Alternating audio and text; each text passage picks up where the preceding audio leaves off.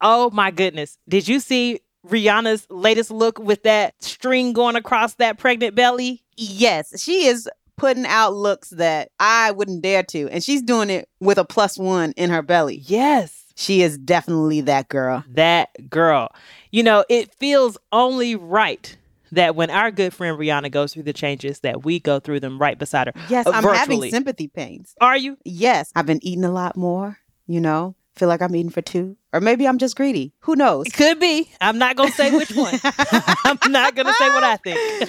Our age group, we kind of grew up with Rihanna. So it feels like a family affair. So talking about all the motions that she's going through, it feels therapeutic for us all. And so it's only right that we jump into what her new future will look like and what it looks like right now in the landscape of maternal health.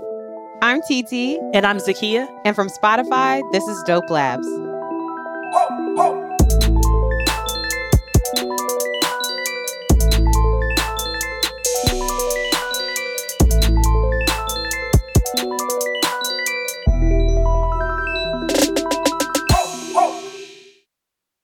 NBA playoffs are here, and we all know playoff mode is a thing. Listen to the evidence. Playoff crowds are going wild. Playoff players are lighting up the court. Even your speakers are in playoff mode. Okay, we'll take it down a notch, but just a notch, because this is the turn it up to 11 NBA playoffs. Playoff mode is clearly a thing. The NBA playoffs presented by Google Pixel continue on ABC, ESPN, TNT, and NBA TV. Look, Bumble knows you're exhausted by dating. All the must not take yourself too seriously and 6 1 since that matters. And what do I even say other than hey? well, that's why they're introducing an all new Bumble with exciting features to make compatibility easier, starting the chat better, and dating safer. They've changed, so you don't have to. Download the new Bumble now.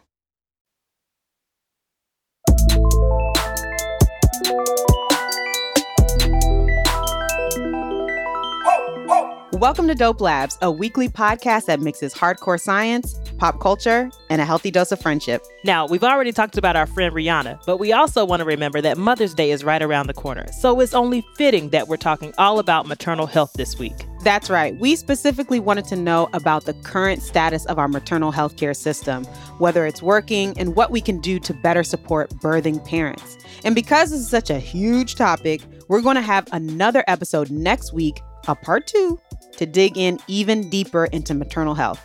Let's get into the recitation.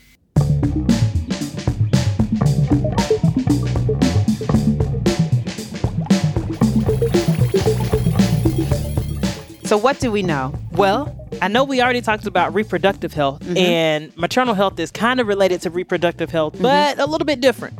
The things that started coming up in that episode that we did on reproductive health is now coming to life. On Monday of this week, so May 2nd, it was leaked that Roe versus Wade might be or probably is going to be overturned, which in my mind, I think I said this in the reproductive health episode. I just don't. It feels like we are taking such large steps backwards. You know, even the fact that that was a draft opinion, that uh doesn't feel good. It does not feel good. And hopefully, we'll be able to update all of you all as more information comes out. I think we also know that having children is a long term commitment Mm. and it is very expensive. And so, having the right resources in place is very important. And I also know that having children not only is expensive and a long term commitment, Mhm. it's risky. Yep. There are so many things that come along with it. And as more of my friends are having kids, I'm like, that's a risk. That's something that could happen. It's wild. honestly and i guess that gets into what do we want to know and i want to know why after all this time you know people been having babies forever Yes. i know we say since the beginning of time as just like a, a phrase or a turn of phrase but literally since the beginning of time people have been having babies. And so i want to know why we're still having all of these issues with maternal health care. And not just blanket issues, so it's blanket risky, but then within that risk, disparities, where it's riskier for certain groups. right Why? Yes. And then I want to know about the stuff that is not making front page news or is not, Mm. you know, associated with some of these really big name celebrities that has happened to them. yeah. I want to know about some of the stuff that you might not know about. Yeah, day to day swept under the rug. Absolutely. And then once we understand that, TT, then what? If we know all this stuff, what's next? What can we do? I want to know what the future of maternal health looks like. Fucha. All right, let's jump into the dissection.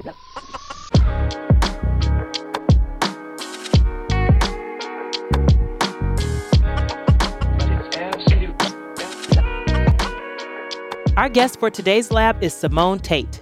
I'm Simone Tate. I'm the founder and CEO of Poppy Seed Health.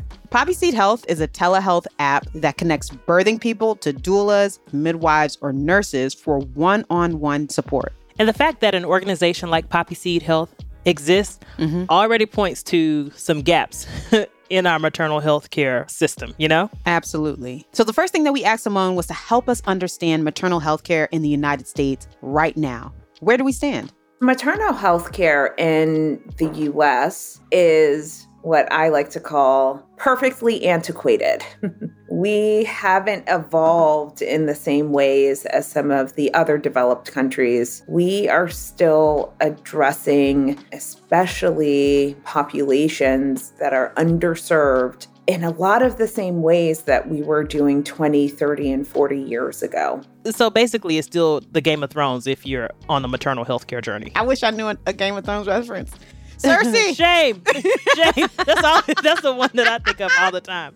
Shame on the healthcare system for it being like that. what we see happening in maternal healthcare today as it relates to the rise in maternal mortality and morbidity cases, especially for women that look just like us, right? Black and brown women in the US, and in near misses, which means that you might have complications or something that's literally a near miss that could be fatal in a lot of ways. Morbidity and mortality are often grouped together. Morbidity refers to health issues. And when we say maternal morbidity, we're referring to health issues due to pregnancy or giving birth, whereas mortality is death.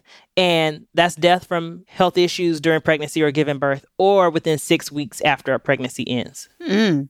The US spends the most money on maternal health in the world, but has one of the highest mortality rates among developed countries. According to the CDC, each year around 700 birthing people die from pregnancy or birth complications.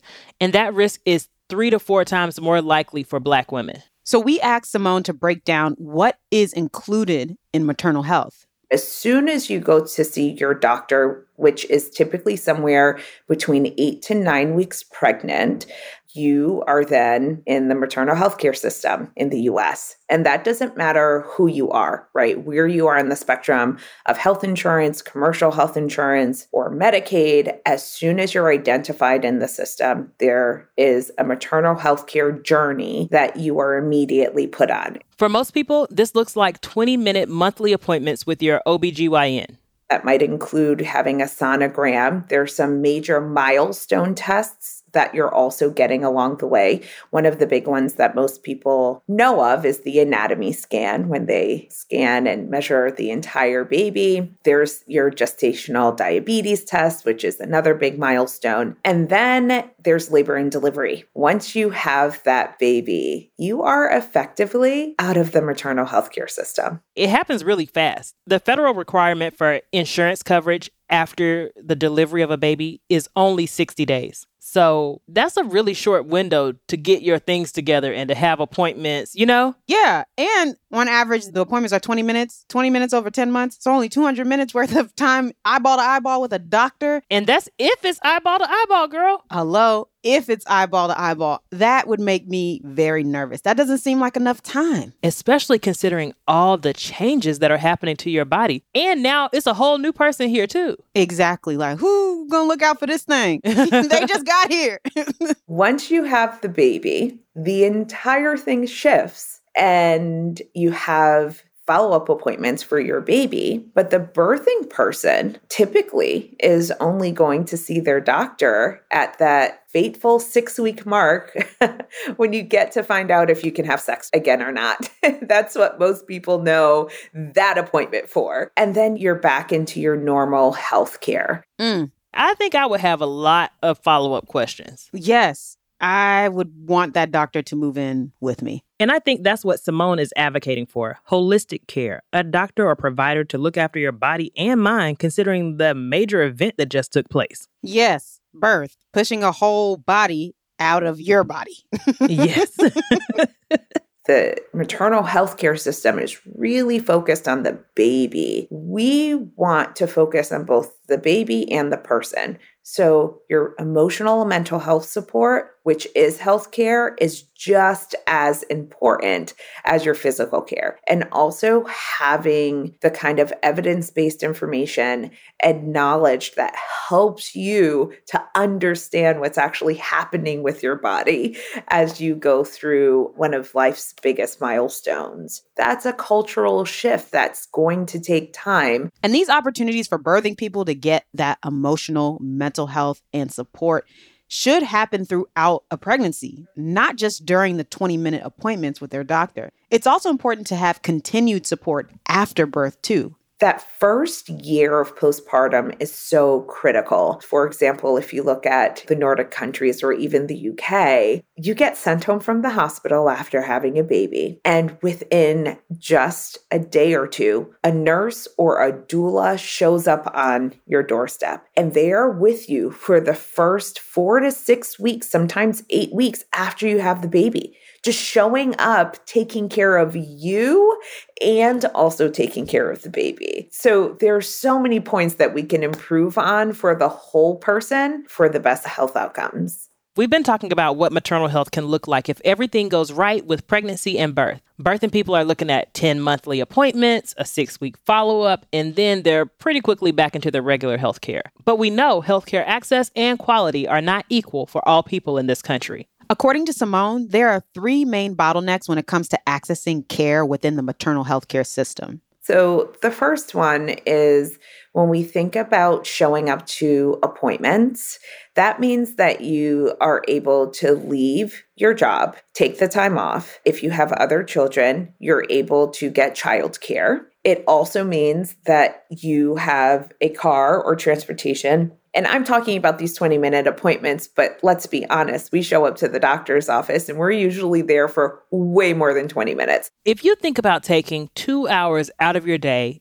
every month for 10 months, that's around 20 hours that's a lot of time spent not working. Not everyone's allowed to do that. Not everyone is allowed to do that. Mm-hmm. And even if they're allowed, not everyone can afford to do that. Exactly, because time off is money lost. So then we have to ask what are the outcomes for a birthing person who's unable to attend those monthly appointments? Exactly. And this relates to the second bottleneck in our current maternal health care system the lack of remote care options. Our infrastructure on maternal health care is not set up for both the digital space and the in person space. I take a strong stance that holistic care and a new care model is both in person and not in person to make sure that people are taken care of wherever they are. So we've seen COVID increase access to telehealth. Right. But that's a double edged sword because there are still these disparities that exist. For example, who has a computer? Right. And who feels like they're able to connect with their doctor. So, on one hand,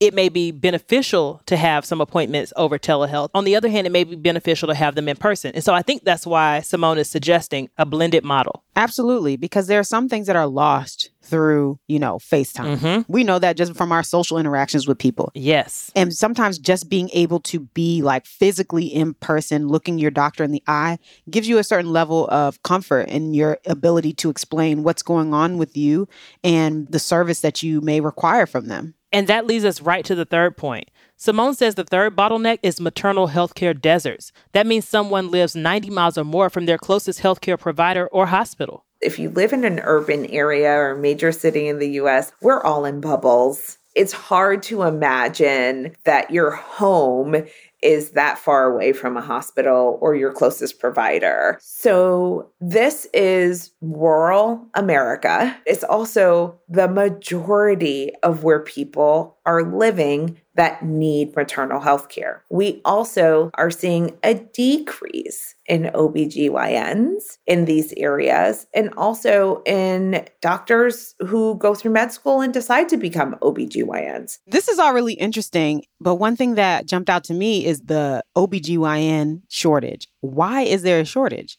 it seems like there's a lot of factors. It's a supply and demand kind of thing, you know. Mm. Interestingly, when we look at our population over time, the number of women over 18 has really increased, but the number of positions when we think about OBGYN training, so first year residency positions, is not growing at the same scale. So you're having fewer OBGYNs even able to push through the training, and then you have more women who need to be served. Mm-hmm. That's just the baseline, the basic layer. Mm-hmm. The other part is when we consider we have aging populations that are retiring. And additionally, when you look at surgical residencies, OBGYNs are not getting paid a lot. Mm. And, you know, the other part is that they want to live in urban areas too. So then this doesn't help that shortage that we see in rural areas. Mm. Most of the training is in urban areas. Like when you think about where med schools are. Right, right. And where major hospitals are. I think I saw something that said people are likely to stay in the same place where they did their residencies. Mm. So these maternal health care deserts are becoming a major concern in the US. And just to put that in perspective for you, that affects about 7 million birthing people in the US. That's wild. 90 miles is the lower limit. 12 miles in DC is 45 minutes. Truly. And you can speak on Atlanta. Oh, I know that traffic is wild. Man, they're doing crash cars on the highway, right? They're doing monster trucks. and so, even if you think about how long is it going to take, is there public transit? Mm-hmm, mm-hmm. Would I feel safe getting in like a car service, you know, like mm-hmm. Uber or Lyft? Can I afford to do that? There are so many compounding factors. Absolutely. I recently saw a TikTok of a woman who was pregnant and she was trying to get to a doctor's office. She doesn't have a car, and to use public transportation, it would probably take her half of a day, mm. a work day. So, like four hours just to get to the doctors. And so she was saying that she kept asking friends for help. And every time they would say yes, and then it would eventually fall through. So she had already missed two months of appointments. And she was very nervous that this would negatively impact her health and the health of her baby. And when you think about stories like that, Simone is basically telling us that this is not just a one off. This is happening to millions of Americans mm. that are pregnant. And this really makes me start thinking about how all these bottlenecks can then be further exacerbated or directly mm. linked to socioeconomic status. Absolutely. If gas prices are up and your doctor is 90 miles away or more, mm-hmm. baby, that's adding up. It now costs way more to get to the doctor. Furthermore, 50% of the birthing population in the US are on Medicaid, which means they don't have equal and equitable access to the best care. This is a really important point that Simone is making, and we are going to do an even deeper dive into Medicaid and access to equitable care in next week's episode in our part two. Okay, so back to the population on Medicaid. So, for that population specifically, those folks aren't even showing up into the maternal health care system until they're somewhere between 20 to 23 weeks pregnant. So, almost half or more than half of your pregnancy without prenatal care definitely affects health outcomes. But we need to stop blaming and shaming the person and look at the systems and the infrastructure that are lacking to begin with. Those are a lot of cards to have stacked up against you. Yeah, that seems like more than just one deck. It seems like a few decks of cards stacked against you. Blackjack, six decks. Mm hmm.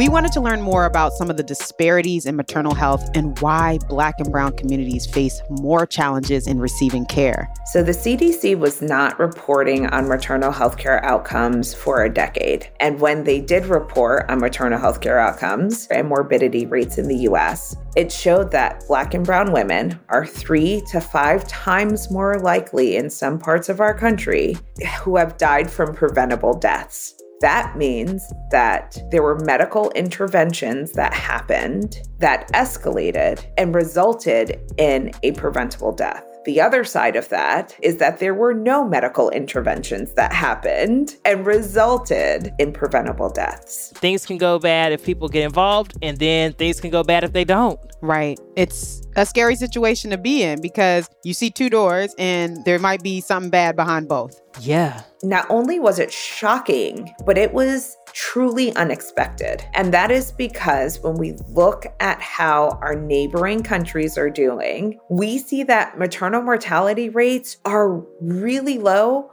or non existent. So, my question is why is this happening in the United States? Simone told us that the US pours the most money in the world into the maternal health care system. Clearly, something isn't working. And as we know, in our maternal health care system, in our healthcare system as a whole, the deep, deep racial bias that exists. There are these myths when it comes to Black people and birth right? About right. black women being able to withstand a lot of pain, or that all black people are on Medicaid, and we know Medicaid isn't giving equal and equitable care. Mm-hmm. And we'll talk about that more next week.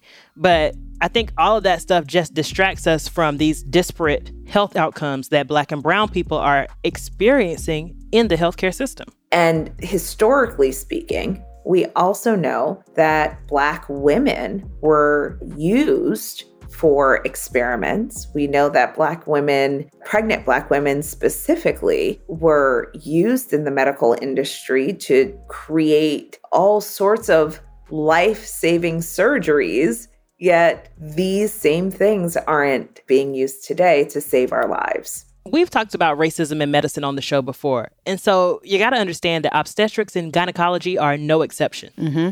Take us back in time, TT. James Marion Sims, who's been called the father of modern gynecology, performed experiments on enslaved black women without anesthesia in the 1840s until the procedures were safe enough for white women. Later, he became the president of the American Medical Association and the American Gynecological Society. I want to relate this to this narrative that I would love us to smash. We are not stronger than every other woman out there. We absolutely feel pain. We know pain. And when we're reporting pain, we need that to be taken seriously. And currently, because of racial bias, we know that Black women are not getting the kind of pain control or the kind of attention when we say that we are in discomfort. So, being disregarded in that way can be fatal. There's a higher rate of preeclampsia that happens for Black women. Preeclampsia is a pregnancy complication that usually occurs during the second half of pregnancy after 20 weeks. If left untreated, it can be fatal for the birthing parent and baby. So it needs to be carefully monitored and managed until delivery. The most common symptoms are high blood pressure and excess of protein in your urine. Some people also experience headaches, dizziness, nausea, and blurred vision. If there are any symptoms that you feel that just don't feel great, either swelling or bloating or something that's very out of the norm for you, make sure that you're calling your doctor immediately. But keep a pulse, keep a check on your own body, and make sure that you know that you're not the only person responsible for your health, but that you have places and partners and the kind of network that can really support you. And thinking about what Simone just said, it really ties back to those bottlenecks we talked about earlier. And if we think about do you have social support? Do you have somebody else that's responsible for your health? Or is it just you? Right. Do people believe you when you say things? Are you able to get to a doctor to address all of these concerns. I mean, because so many changes are happening. How do you know if it's a normal change mm-hmm. that comes with pregnancy or a life threatening change? Mm-hmm. And 20 minutes once a month is not a lot. Let's take a break, and when we come back, we'll talk about what we can do to support birthing people, maternal health policy, and the future of maternal health care.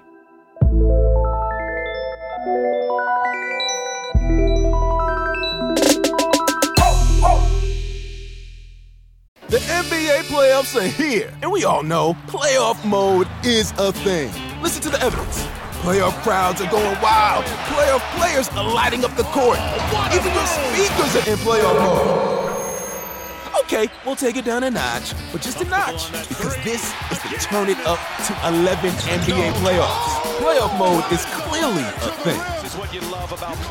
The NBA playoffs presented by Google Pixel continue on ABC, ESPN, TNT, and NBA TV.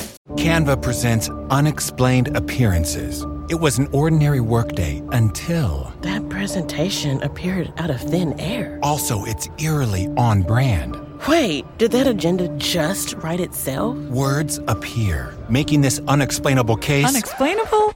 It's Canva's AI tools. I can generate slides and words in seconds. Really? the real mystery is why I'm only learning this now. Canva.com, designed for work.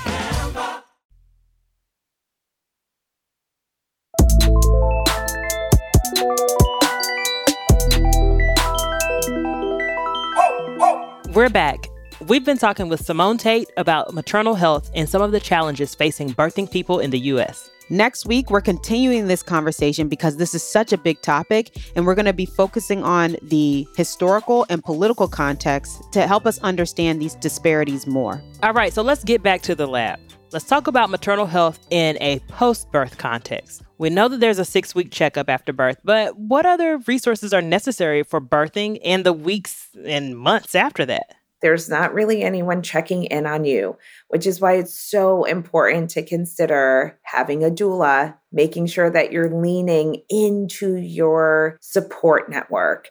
I oftentimes suggest to never bring flowers. if you're going to visit someone who's just had a baby, please lend a hand. That could be babysitting the other kiddos or cooking a delicious, nutritious meal or doing a load of laundry. Don't make the whole thing about the baby. Don't make the whole thing about the bump. Ask them how are they doing and really mean it and really listen because that's so important to show up for that person. This is such a great point because, you know, the baby's cute. We're all excited the baby's here. We want to see it. And, you know, be vaccinated before you visit the baby, of course, to create that cocoon Mm-hmm. of health and safety.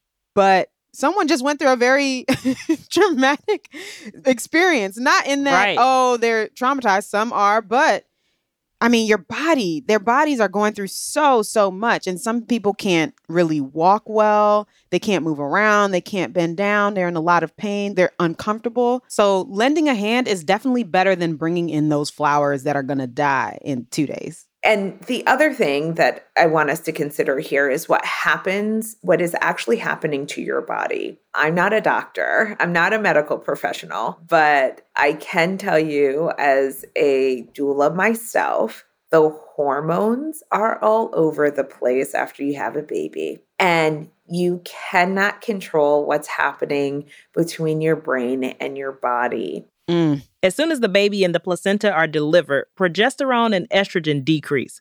So you might remember those from Lab 41 on birth control. Yep.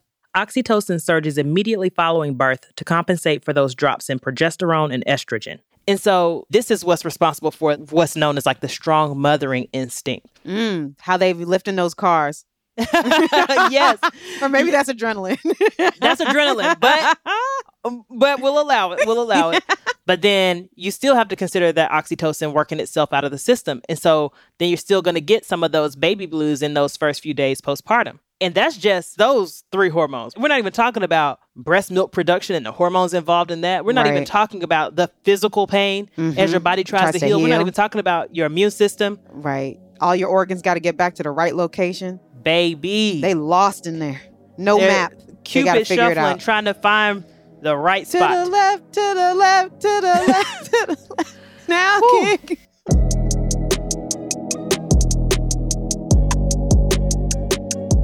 And it can take months for hormones to settle to pre birth levels. mm-hmm.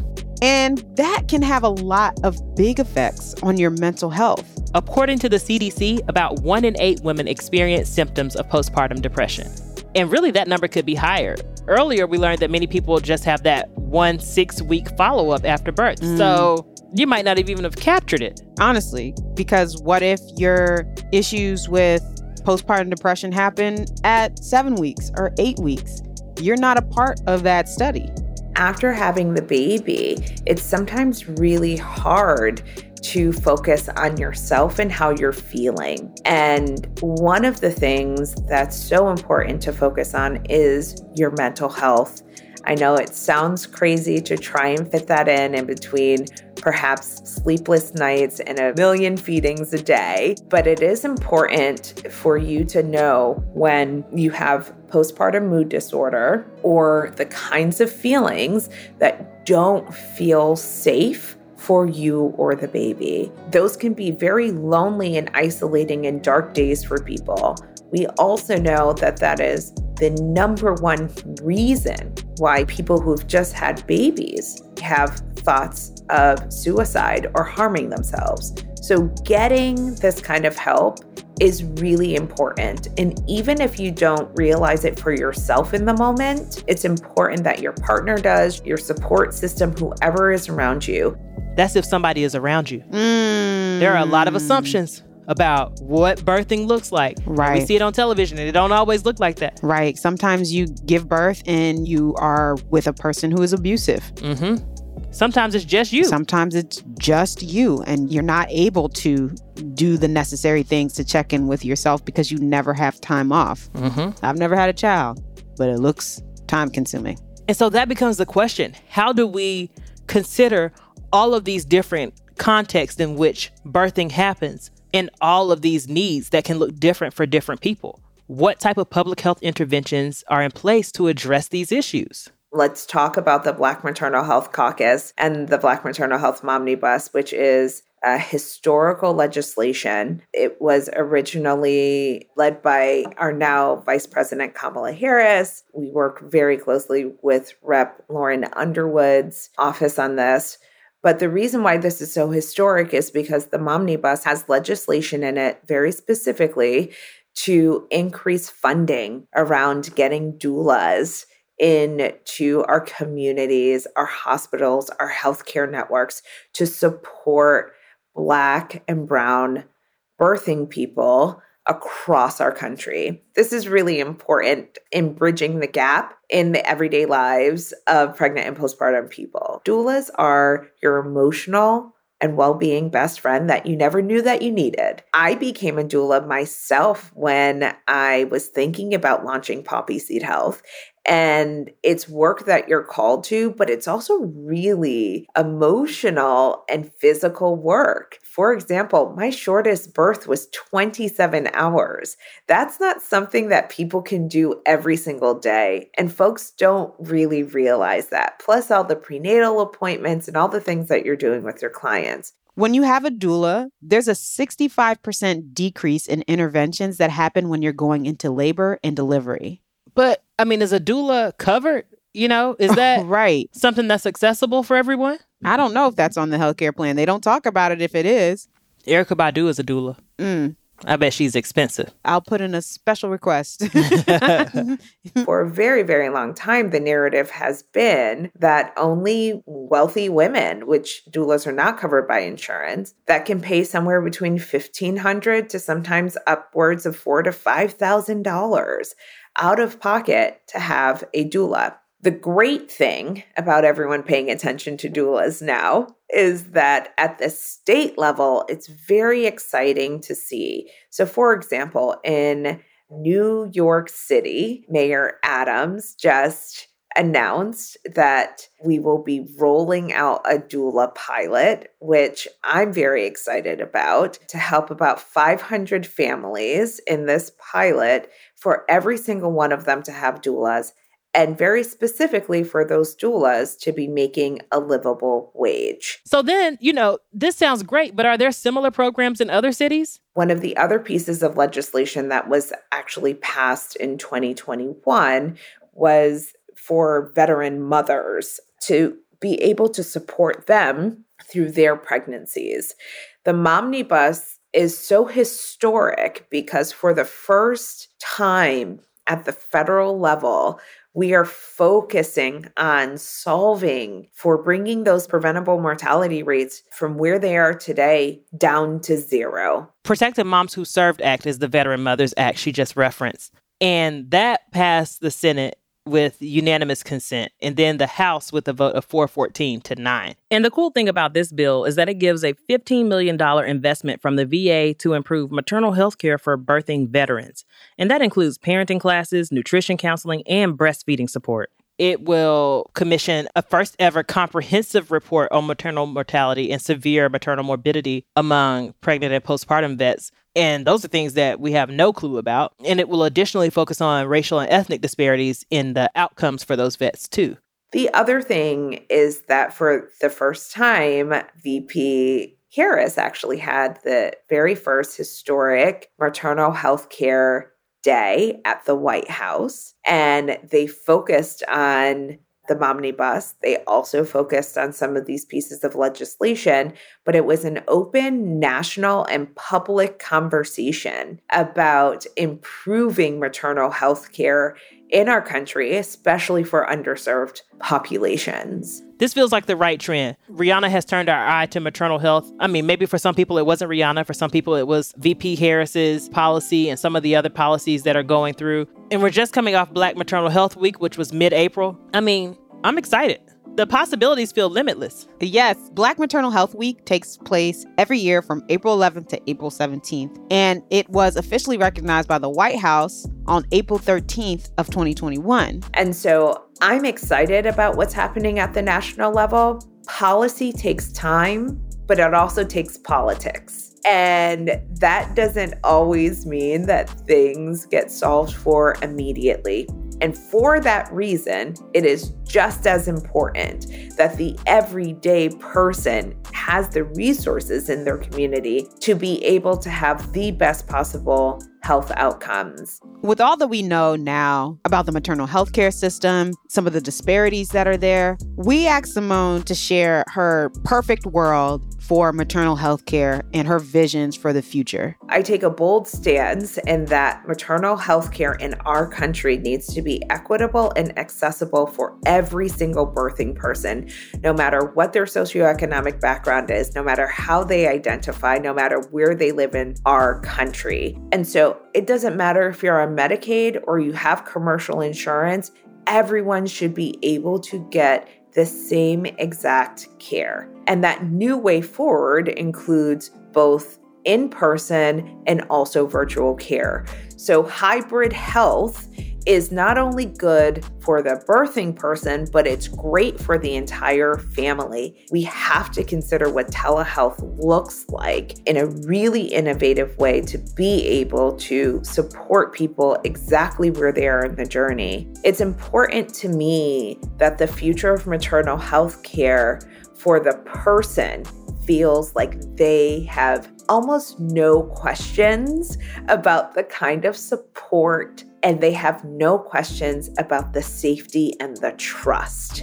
And that is so important for someone who is going through life's biggest moments in their pregnancy, as a first time parent, as a partner, and as families. I think all of these things are so important mm-hmm. for understanding all the different ways that we need to serve folks who are giving birth from pregnancy to the birthing experience to even after it. And it's really incredible what Simmone has been doing to make a change in this system. Absolutely. Because, I mean, I think we see a trend in a lot of the labs that we've done in the past is that the policy isn't in place for a lot of reasons. And one of the major reasons being that politicians historically have been white and male. And we know that they don't care about stuff that don't affect them directly. And so now that we're seeing this increased focus on maternal health care and bettering the maternal health care space, I think it's really great that you know, everyone's voice is heard. Black and brown folks are also given a microphone to say the issues that they have. People that are living in rural areas, people of lower income, everybody needs to have the opportunity to say their lived experience so that we can make this world a better place for everyone that is bringing another life into this world.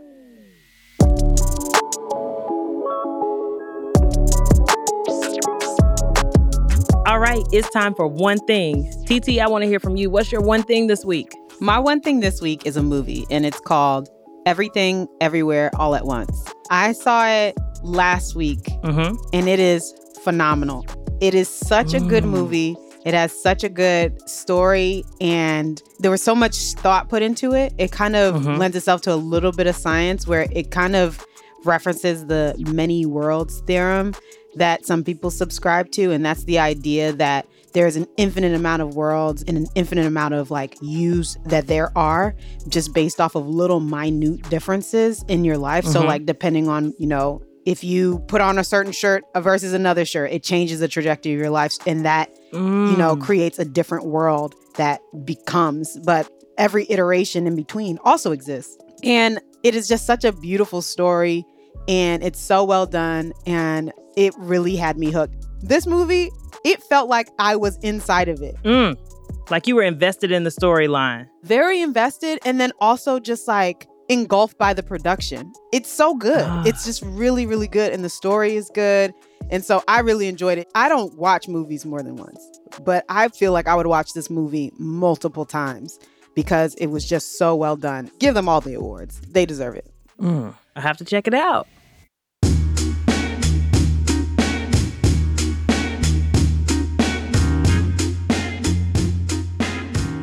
That's it for Lab 62. Were you just as shocked as me about some of these things we learned about our maternal health care system? Call us at 202 567 7028 and tell us what you thought. Or give us an idea for a lab we could do this semester. We really like hearing from you. That's 202 567 7028. And don't forget that there is so much more to dig into on our website. There'll be a cheat sheet for today's lab, additional links and resources in the show notes. Plus, you can sign up for our newsletter. Check it out at dopelabspodcast.com. Special thanks to today's guest expert, Simmone Taitt. You can find and follow her on Twitter at Simmone Taitt. That's S I M M O N E T A I T T. And learn more about her work at Poppy Seed Health. And you can find us on Twitter and Instagram at Dope Labs Podcast. TT's on Twitter and Instagram at dr underscore tsho. And you can find Zakiya at Z Said So. Dope Labs is a Spotify original production from Mega Ohm Media Group. Our producers are Jenny Radelet Mast and Lydia Smith of Wave Runner Studios. Our associate producer from Mega Ohm Media is Brianna Garrett. Editing and sound design by Rob Smierciak. Mixing by Hannis Brown. Original music composed and produced by Taka Yasuzawa and Alex Sugiura. From Spotify, executive producer Corinne Gilliard and creative producer Miguel Contreras. Special thanks to Shirley Ramos, Jess Borison, Yasmin Afifi, Camus Elolia, Till Kratke, and Brian Marquis. Executive producers from Mega O Media Group are us, TT Shodiya and Zakiya Whatley.